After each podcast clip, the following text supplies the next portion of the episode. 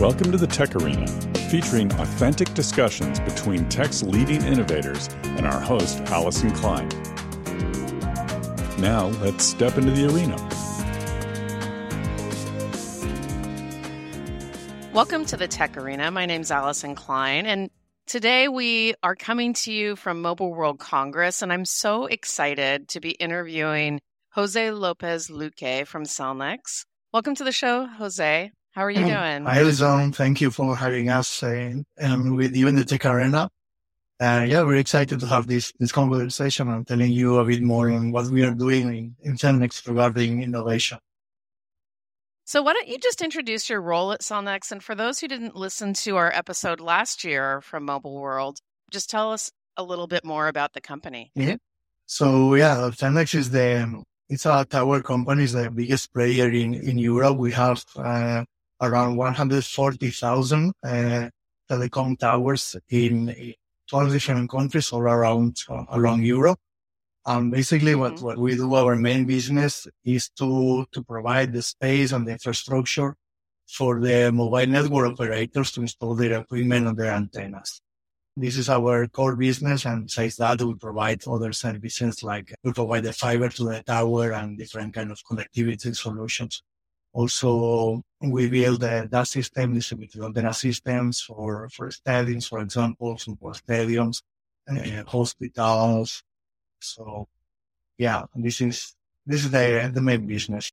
Cellnex was on the program last year, as I mentioned, and we talked about 5G and, you know, the amount of towers that you have is just so impressive. Okay. Mm-hmm.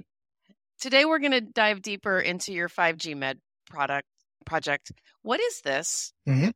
So yeah, 5G Med is a, is a project funded by the European Commission under the Horizon 2020 uh, program.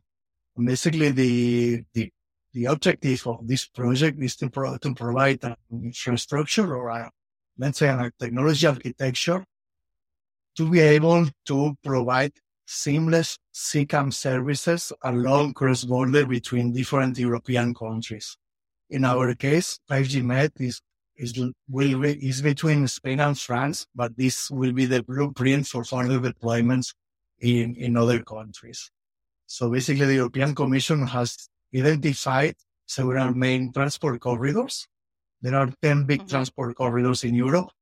And this one where 5G Med is deploying infrastructure is one of them. What are the unique challenges of deploying 5G in this use mm-hmm. case? Why did the European Commission take this one on in particular? And what have you learned thus far in working with the cross border team? Mm-hmm. Yeah, here in the project, what we want to to show is that 5G technology, not only 5G, but 5G together with edge computing and other, other technologies, are fulfilling the requirements that CCAM services need in the cross border. Mm-hmm. And which are these requirements? Basically, the usual problem you have when you are crossing the border between countries and you change from one operator to the other is that you have a call drop. And if you are, if you're having a, a simply a normal phone call, the call is dropping or you have a data service, you get out of data. And normally the device takes one minute to attach the other network. So really in this period of time, you can also have services like, for example, remote driving. This is one of the use cases we are mm-hmm. testing in 5G Med.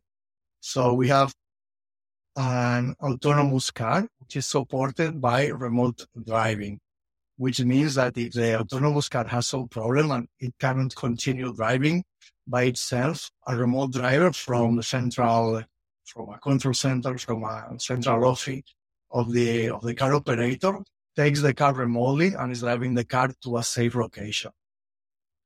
Mm-hmm. And in order to do this between cross borders, when you uh, cross from one network to another, this interruption time, what we call inter-PLMN handover, because it's a handover between two networks, has to be less than more or less 100 milliseconds. Wow. And this is uh, something that is, is not implemented commercially in any network yet. And this is something we have successfully tested with 5G technology. It's interesting, you know, when I was preparing for this interview, I was thinking about use cases, and I've experienced that on trains or driving across Europe where my phone will drop and then, you know, you'll get a little text that says you're now on Telefonica or Mhm. whatever it is. Obviously, autonomous driving can't afford that minute. What other use cases are there that are critical? Mhm. And how will consumers benefit from the 5G med technology holistically? Basically, we're here with uh, dealing with four different use cases. The first one, as, as I said, is the uh, remote driving use case. Then we have two more referring to the automotive sector. One of, of them is like cooperative awareness for, Mhm. for traffic situations. For example, if there is an accident, if there is an obstacle, the car seeing the obstacle will report to the to the other cars around him, not report only about the obstacle, but it will send different uh, traffic strategies for the other cars. If the other cars are autonomous cars, so that they can change the lane automatically, they can accelerate, they can brake, or if if the car is driven by a by a, a driver, the system will send recommendations, same same as before, reduce the Mhm. speed, change the lane, the lane, etc.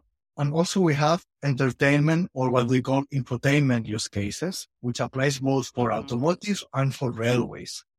You can imagine in a in a car, someone is is watching a, a movie on streaming or a concert, even with uh, VR glasses, together with friends, and he was he wants to.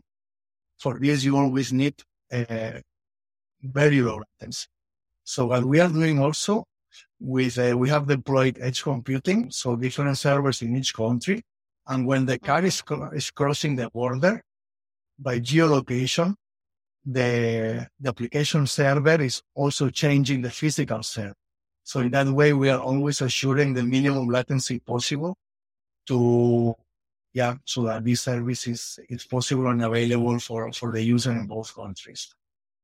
So there's a handoff of that video transcoding Exactly. from one server to another. Exactly. Nice. That's why at the beginning I was I was talking not not only about connectivity continuity, but really service continuity. We provide this con- Mhm. this continuity at the network level, but also on the application level. It really does expose some complexity in edge services that need to be thought through. And what a great place to test it at a cross border situation where it's absolutely required, right? Now, I will, I do want to know what is unique about Cellnex's role Mhm. within this program, and how does it fit into the broader purview of technology delivery for the company? Mhm. So here we are leveraging our business model as neutral host. Basically, a neutral host is an infrastructure provider like Cellnex that enable uh, different mobile network operators to share the infrastructure in order to reduce costs, to reduce capex, to reduce opex. So what we are doing is like we are offering the infrastructure as as we were discussing before. We offer the tower, and not only one operator can use this tower, but maybe two or three operators. First of all, in this way, we are covering with uh, less capex, normally highways or areas that are not covered by by mobile operators because uh, they don't have any benefits or not enough benefits, let's say, in these areas because the low density of population.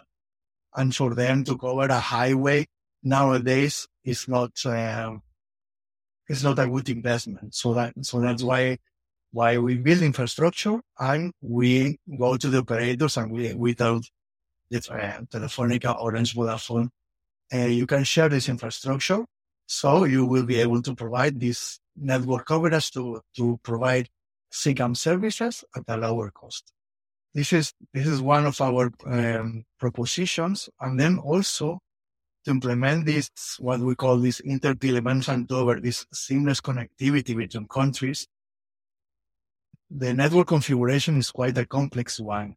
So uh, Cellnex is present in 12, in 12 different countries in Europe, and it's much easier to, confi- uh, to configure the network if the same uh, infrastructure provider is behind the same network in the two countries.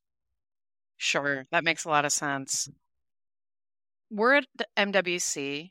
This is a fantastic show to understand what's the latest in networking technology, both from a standpoint of the mobile space, but also from network infrastructure. Mm-hmm. What is exciting at this show this year, and what are you looking forward to hearing about from others in the mm-hmm. industry? So I'm, I'm uh, looking forward to see the latest developments in Open RAN because, yeah, of course, Open RAN it's, it's, it's much more about active RAN equipment, but it also has an impact on the infrastructure because with a new centralized architecture, we will need new places to install new servers. So this is really impacting um, Cellnex business.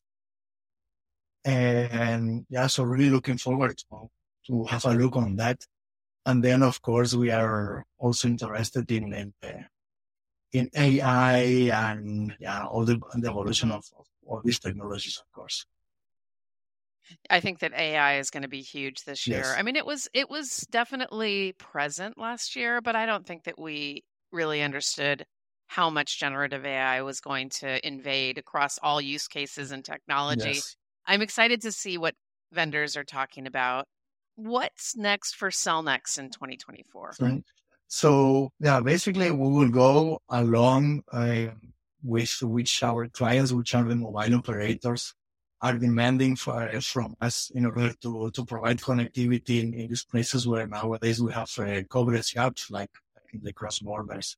So basically we will uh, deploy all the infrastructure needed for microsites like big towers or also small cells for densification in the cities or distributed antenna systems to, yeah, to be able to, to bring to to to real life all these use cases I was describing before, like like the remote driving, for example. I'm really excited for that. I mean, you think about the potential of autonomous driving, and and this is just a key use case that needs to be worked out before we can safely deploy that at scale. I'm really excited about the work that you shared today. How can listeners engage with Cellnex and learn more about what we talked about today? Yes, so you can check out our website, uh. And also, if you want to know more about the project, the 5GMed project, you can check our project website. It's 5gmed.eu. You will find there all the information about all the different use cases we are deploying and testing.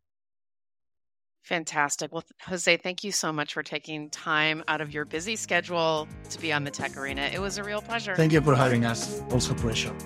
Thanks for joining the Tech Arena. Subscribe and engage at our website, thetecharena.net. All content is copyright by the Tech Arena.